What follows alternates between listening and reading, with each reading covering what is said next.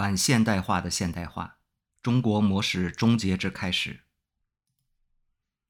罗小鹏，经济学家，原浙江大学教授。我这几年的研究主要在历史上，让我们看看中国为什么会走上这样的现代化之路。亨廷顿提出来，现代化的过程会存在一个文化冲突的问题，甚至文明的冲突。顺着亨廷顿的思路，通过对历史的研究，我得出了一些自己的结论。中国文明早在青铜时代以后就有了天下这一个世界观。在北方的游牧民族能够冲击中国的农业文明之前，中国南北两方的农业文明已经有相当深的融合。这跟中国特殊的地理条件有关系。中国文明很早就建立起一个大的文明共同体这样一种身份认识，人口基础也非常大，而且这种身份认识在跟北方的胡人的冲突和融合的过程中间还不断的被强化。中国文明跟欧洲和中亚有一个不同点，就是北方的游牧文明对中国农业文化的冲击，因为地理条件的不一样。北方的胡人面临一个困境：进入到中国比较偏南的地方，他们就要失去自己的文化身份。他们没办法，因为马也下不来，人也不适应。反过来，中国农业文明往北方扩展的话，气候也是一个巨大的障碍。但是北方的胡人在军事上很强大，这就对中国的文明怎样应对外部的挑战产生了一个非常深远的影响。中国地域广阔，南北纵深大，人口的再生能力强。这样的历史条件下，中国文明为了应对包括来自外部、内部的威胁，采取了我称之为“空间换时间，人命换天命”的策略。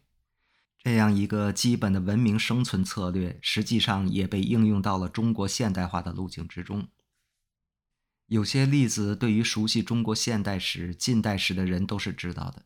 从十九世纪太平天国死了几千万人，到二十世纪的二次革命也好，或者引狼入室也好，以及抗战的所谓空间持久战，中国文明在应对西方文明挑战中付出过巨大的生命代价。到了共产党，他还是坚持了这样一种空间换时间、人命换天命的策略。毛泽东曾经很自觉地和李志绥在大跃进启动之前说。我们准备死一千五百万人。具体到最近这几十年，农民工体制实际上也是这样人命换天命、空间换时间的一个具体的展开。当然，中国文明为此付出了非常巨大的代价。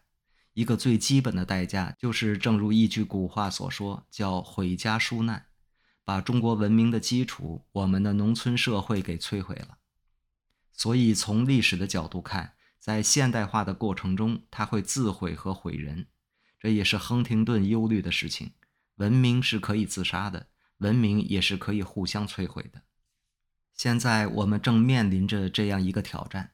在这个意义上，中国的现代化模式的问题，并不是是否终结的问题，而是能有什么样的对极权主义的替代方案的问题。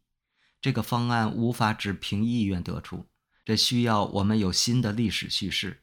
对人性有新的理解，目前已经出现了许多新的对历史的重新发现和解读。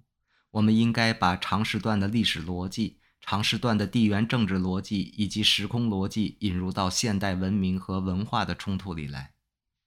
本文由何阳朗读。